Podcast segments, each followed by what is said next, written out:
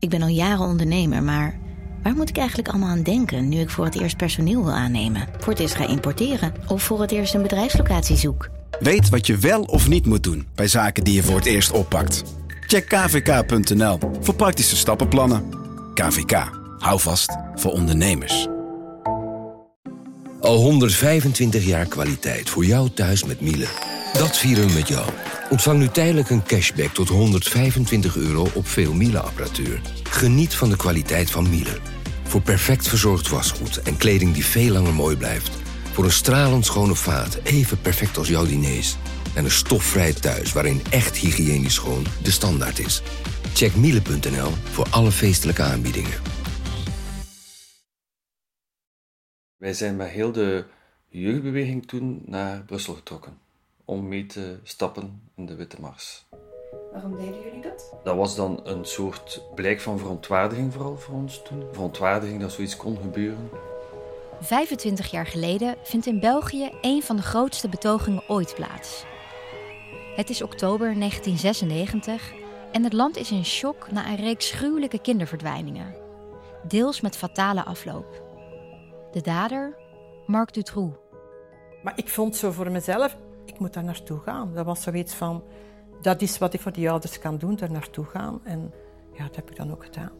Ik was wel kwaad op het gerecht, wel, omdat het gerecht heeft wel serieuze fouten begaan en zo. Hè. Voor de Belgische bevolking is dit onbegrijpelijk. Waar zijn politie en justitie op dit moment? Waarom hebben zij de meisjes niet op tijd gevonden? Goh, wat ik me daar nog van herinner was dat eh, eh, gigantisch veel mensen. Iedereen was in het wit, veel witte slingers, vlaggen, lakens, zo. Dat herinner ik mij. Speeches. 300.000 Belgen lopen mee in de Witte Mars en eisen verandering. Ik was toen uh, met vakantie in India en dat deed heel vreemd aan. Omdat je dan plots, ja, je, zit, je zit in India in, in een hotelletje, je kijkt tv en je ziet daar beelden van, van je eigen land, waar dan zogezegd bijna een revolutie is uitgebroken. En dat, dat was heel raar. 25 jaar geleden was ik, Gabriella Ader, 9 jaar oud. Ik, Anouk van Kampen, was toen 7 jaar. Ook al waren we jong en woonden we in Nederland, allebei herinneren we ons de zaak nog als de dag van gisteren. De angst voor de meest gruwelijke man van België was namelijk ook naar ons land overgewaaid.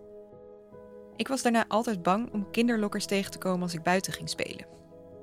Ik weet nog goed dat ik in die periode een dagje naar Antwerpen ging. En ik bang was als ik voorbij kelders in straten liep. Gabriella en ik trokken allebei zo'n vijf jaar geleden voor ons werk naar Brussel. Gabriella als justitiejournalist en ik als correspondent voor NRC. Nu zoeken we uit wat er precies veranderde na de zaak Dutroux en de Witte Mars. Hoe hebben justitie en politie zich herpakt in de jaren erna? Wat is de erfenis van Dutroux in de huidige Belgische samenleving?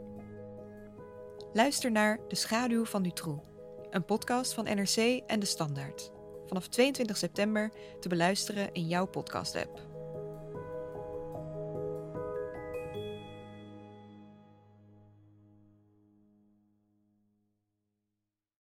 Technologie lijkt tegenwoordig het antwoord op iedere uitdaging. Bij PwC zien we dit anders. Als we de potentie van technologie willen benutten, kunnen we niet zonder een menselijk perspectief. Human-led, tech-powered noemen we dat. Ga naar pwc.nl.